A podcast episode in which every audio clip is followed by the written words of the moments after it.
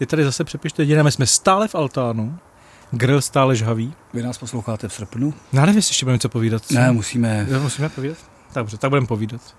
Já tam mám to výhled na ten grill a nevím, jestli se mi chce. Třeba v roce 1914 byl taky hit v srpnu. Já bych se podíval na jiný hit. To ale nebyl ani oslý můstek, ale To byl, to byl most. to byl velemost. A dokonce překlenul technická hlášení. Já ten překlenul ten grill. No Ale tak, tak- jo, tak jste mi ukecel, tak jdeme do toho. Ne, 9. 8. tak to technická hlášení bude chtít zrovna. Technická hlášení jsou jednoduchá, protože pokud jste v Praze a posloucháte nás 9. srpna, tedy v den, kdy ráno tuto epizodu věšíme na sítě, tak se můžeme večer potkat v Praze na, Střeleckém na, ostrově. Střelec, na Střeleckém ostrově. Tedy pokud jdete na Prague Pride. Pokud jste nějací jako zastánci tradiční rodiny a podobných konzervativních hodnot, přijďte taky, Tak vás o to to bude. O, o, o tradiční rodině budeme hovořit. Přepište manželství. Přepište manželství a povíme si, co to vlastně ta tradiční rodina je, jak se vyvíjela. Mně napadá, že doma to říkat nebudu, přepište manželství. E, já to budu říkat u vás doma. No, to je. Tam bych, tam bych to mohl říkat, ale jinak nevím. Taky by mi to asi neprošlo. 12. se No a v sobotu? No, To je zase cross. Konečně po čase cross. Tak, ano, tentokrát nikoli s hodinou dějepichu, ale s duem Dobrovský a Šídlo. Jsem zvědavý, jak to bude vypadat. Čtyři bílí muži nadávají na mraky. Ušetic na festivalu Krásné ztráty. Krásné ztráty, to ztráty, sedí. To bude sedět, to bude ono, helejte, to bude ono. To budeme sedět a říkat, jo, bejvávalo, bejvávalo. No má to být trošku o normalizaci, tak jsem si no, zda, bývávalo. Úplně jasně, jak to dopadne. Budeme říkat, jak to bylo strašné.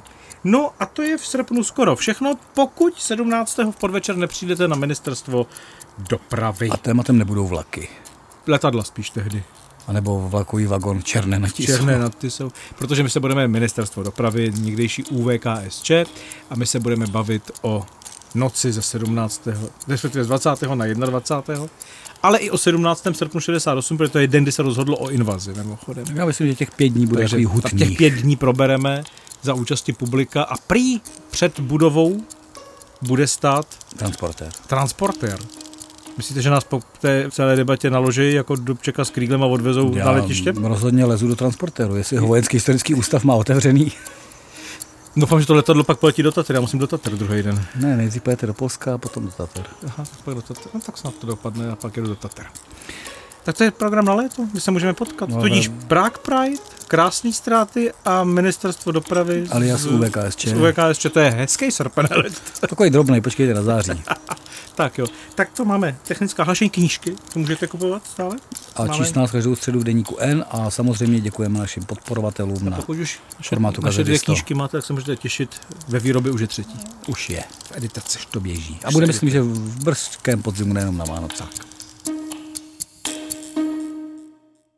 No a můžeme jít do toho našeho dílu s tím, jak se tam, s tím oslým vůzkem tomu S tím vedrem roku 1914. Devět- A co máte s rokem 1914? A tak všichni si připomínají jako tu válku jenom v těch výročích, které jsou tak jako jednoznačné. A, atentát. Atentát a teď prostě Solferí. uděláme jako...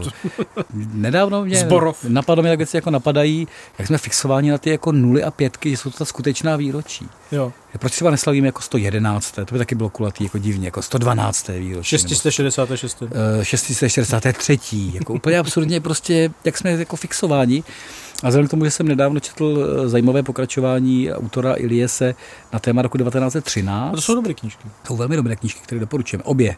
Jak ten rok 1913, tak to pokračování. Tak on už tam tak jako, eh, neřekl bych hezky, ale jako zajímavě naznačuje konec toho starého světa, než přijde to šílenství první války.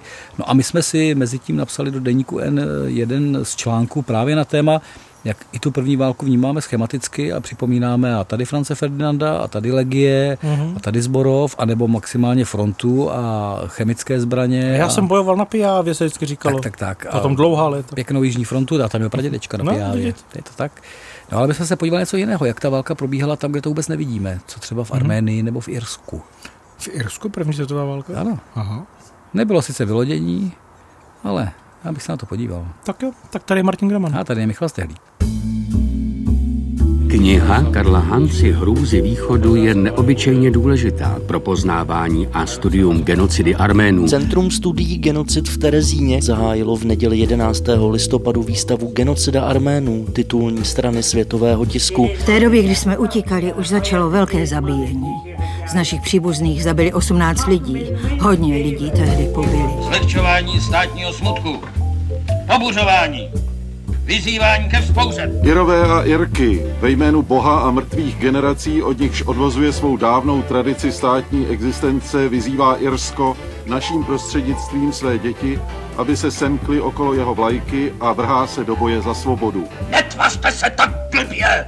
Já si nemůžu pomoct. Já byl už na vojně superarbitrován pro blbost. Irové jsou strašně výbušní a nedokážou se opanovat. Ztratí hlavu v nějaké situaci a když například eh, ten večer v hospodě nekončí rvačkou, tak mají pocit, že o něco přišli. Jsou tu docela hezké kurvičky, sogenante Engelhur. Ten následující rok a půl nebo necelé dva roky byly ještě krutější než to, co předváděli Britové jaksi ve válce vůči Irům a Irové vůči Britům. In 1916, with the First World War raging, a ragtag group of rebels and revolutionaries saw an opportunity to strike against the British Empire. Dnes žádáme o vaši pozornost v případě jména Aurora. Nemyslete si, že vás tady mám na krmníku, prasata. Méně žrát a více běhat. Tehdy byl vydán rozkaz přijde na zimní pal. Je to jen bublina. Ani v Rusku, ani v zemích spojenců nikdo neuzná tuto vládu. A na bojištích se všude opakovalo totéž. Ničení hodnot, utrpení lidí, ztráty a vítězství, prohry a úspěchy.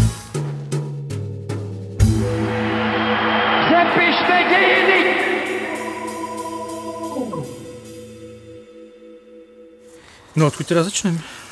Já myslím, že v tím končícím světem bezstarostnosti, tím rokem 1913, protože jste ve světě, to, to kde je to takový jako... film o těch vojevůcích, co došli k první světové válce jako somnambulové. Jak vůbec se neuvědomili, čeho lezou. A pak to přišlo. No, pak rozpoutali první světovou válku a nevěděli, že ji rozpoutali. Že? Mm. Už to, že máme dojem, že ti lidé v červenci a, a potažmo v srpnu 14 rozjedou první světovou válku. Tak jednak rozjeli velkou válku, ale ani to nevěděli. Ještě nevěděli, že bude velká, jenom ani válka. to. Oni prostě jenom rozjeli nějakou válku lokální vlastně a vlastně do toho jako vlezli, jak jako netušili, co bude. Ani ti vojevůdci. Hlavně, když se to rozjeli na, na tolika frontách. No, no.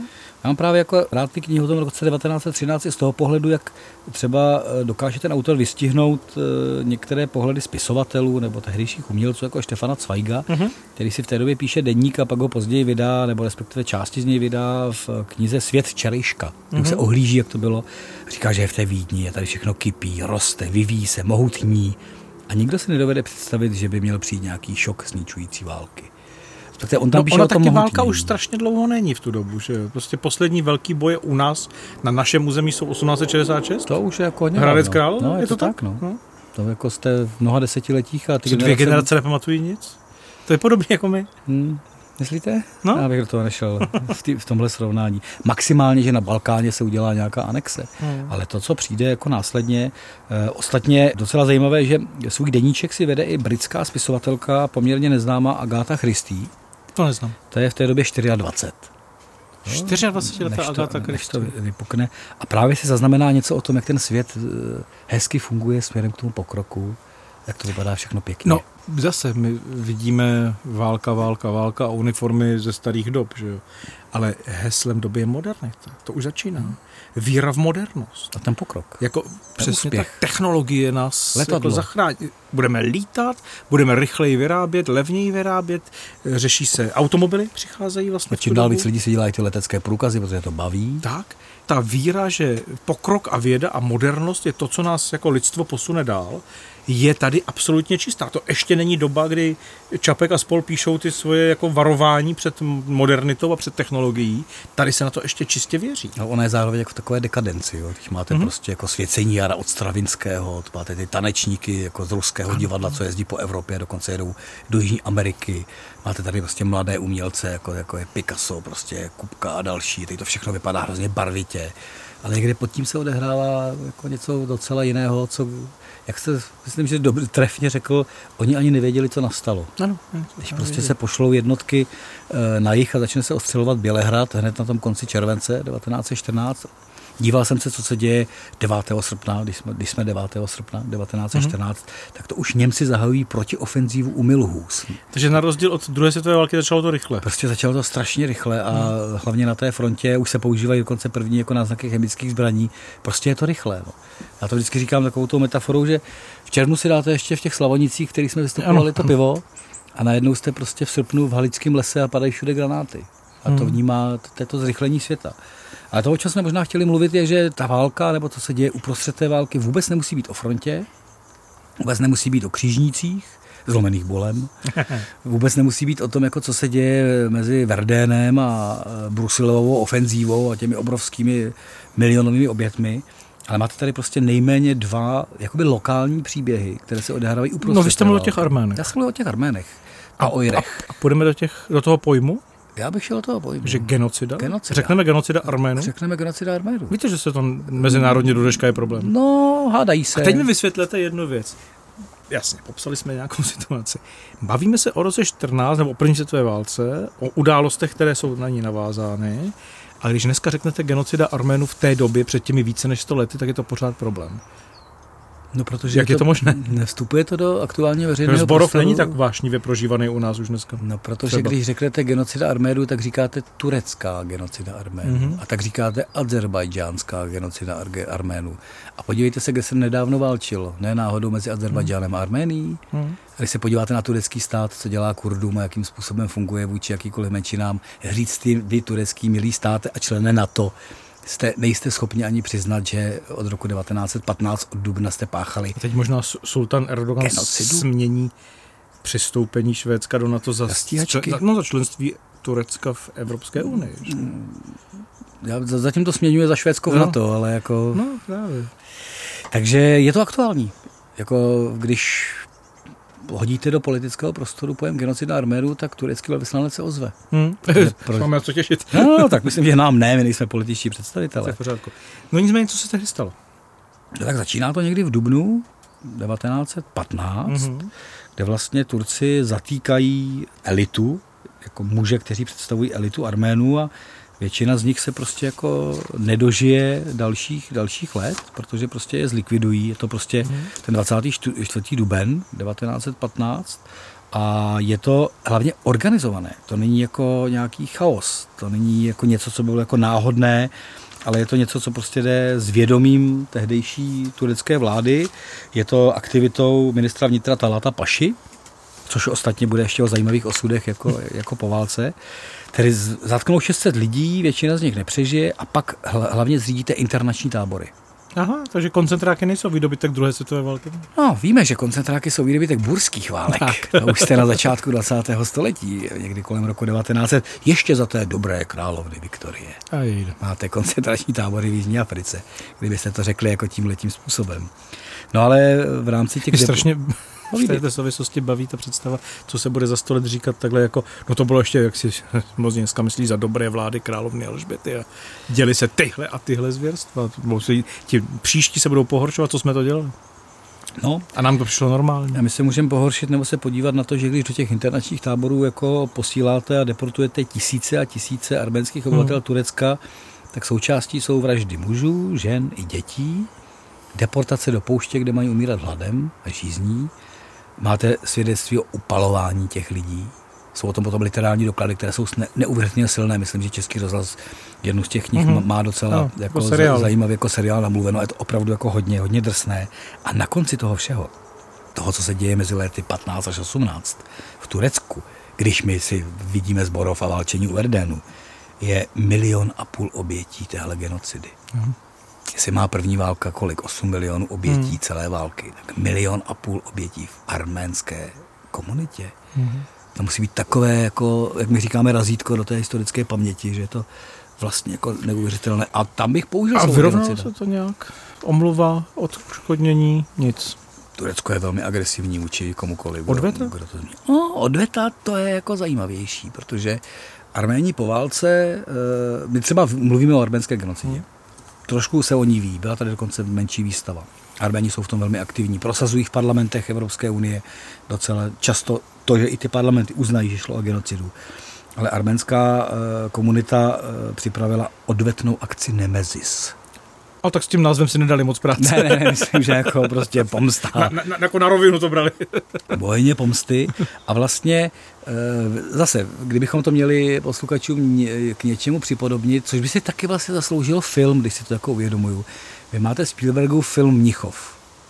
Jo, kde prostě máte černé září, máte Hmm. tady útok na izraelské sportovce a teď ten Mossad, který se rozhodne likvidovat ty palestince jednoho po druhém. Kdo mají teda tu, tu vinu? No ale to je to tež. Hmm. To je nemezis mezi lety 1920 až 22 s tehdejšími prostředky.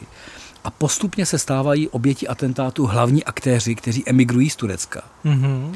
To znamená, doženou po světě. Oni postupně je doženou o světě, zjistí, kde bydlí, počkají si na ně a ten Talat Paša je prostě zavražděn. Jamal Paša jako další aktér Mhm. zavražděn.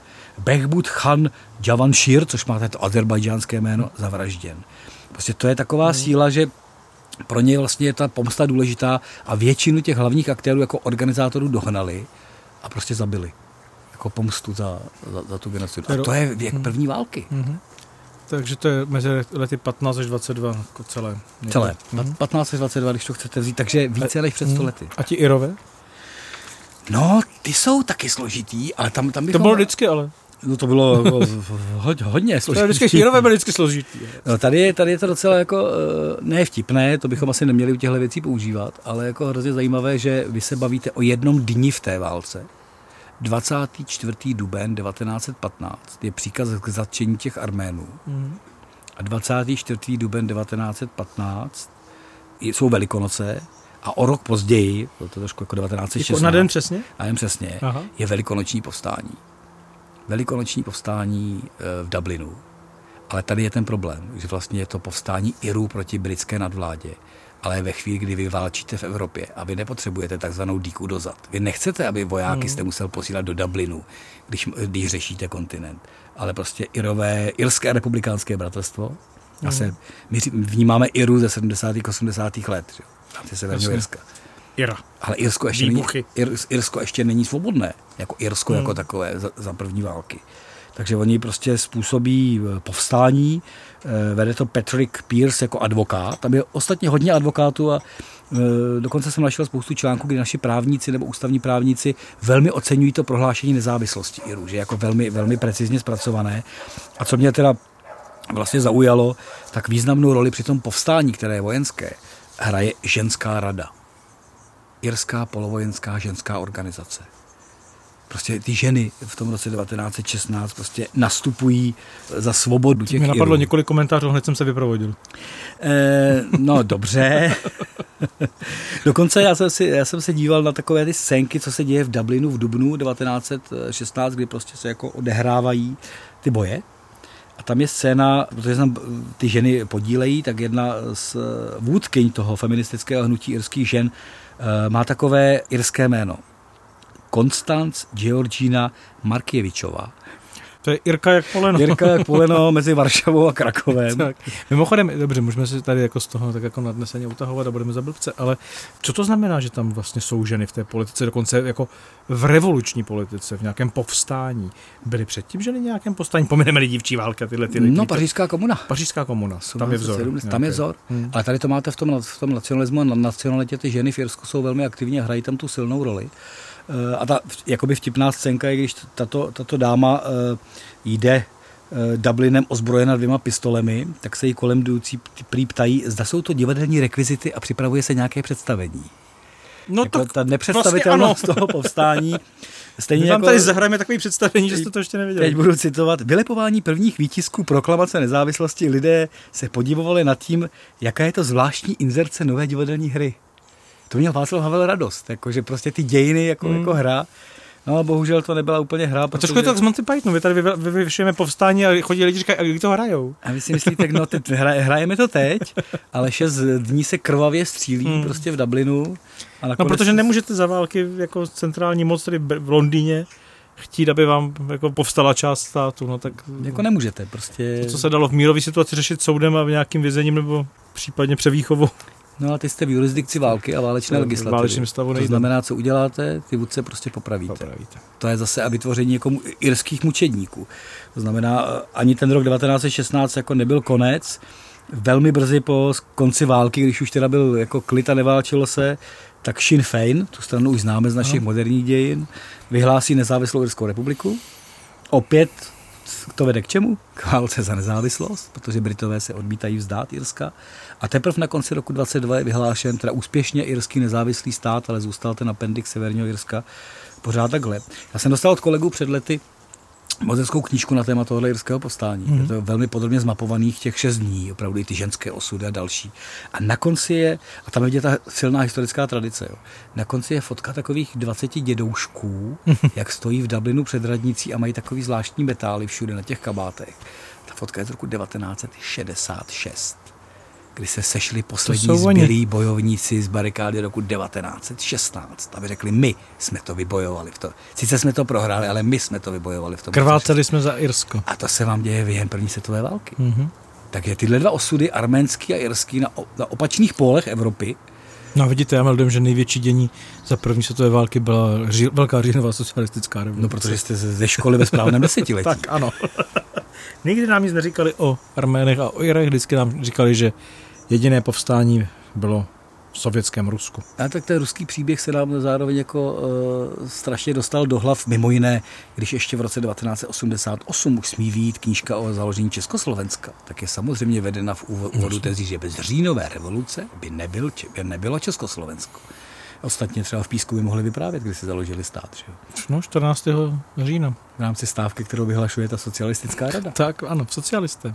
Takže jako Rusko jako jediný mimováleční To mám příběh neplatí. per, peroutka v budování státu několik kapitol, jak socialisté předběhli Masaryka a vyhlásili stát dřív, než to bylo vhodné. Socialisté předběhli Masaryka, to Ano. zní dobře. No jo, je to tak. A hlavně uh, tehdy se i v těch našich školních učebnicích vyzdvihoval hlavně ten dekret o míru. Mhm. Dek- dekretu o půdě.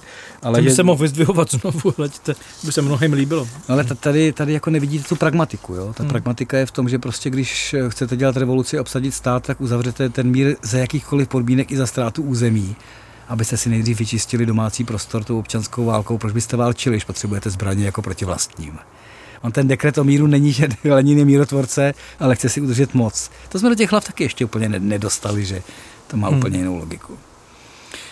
A pak tady mám ještě jednu mozeckou tezi. Neříkám, že jestli na závěr. Mhm.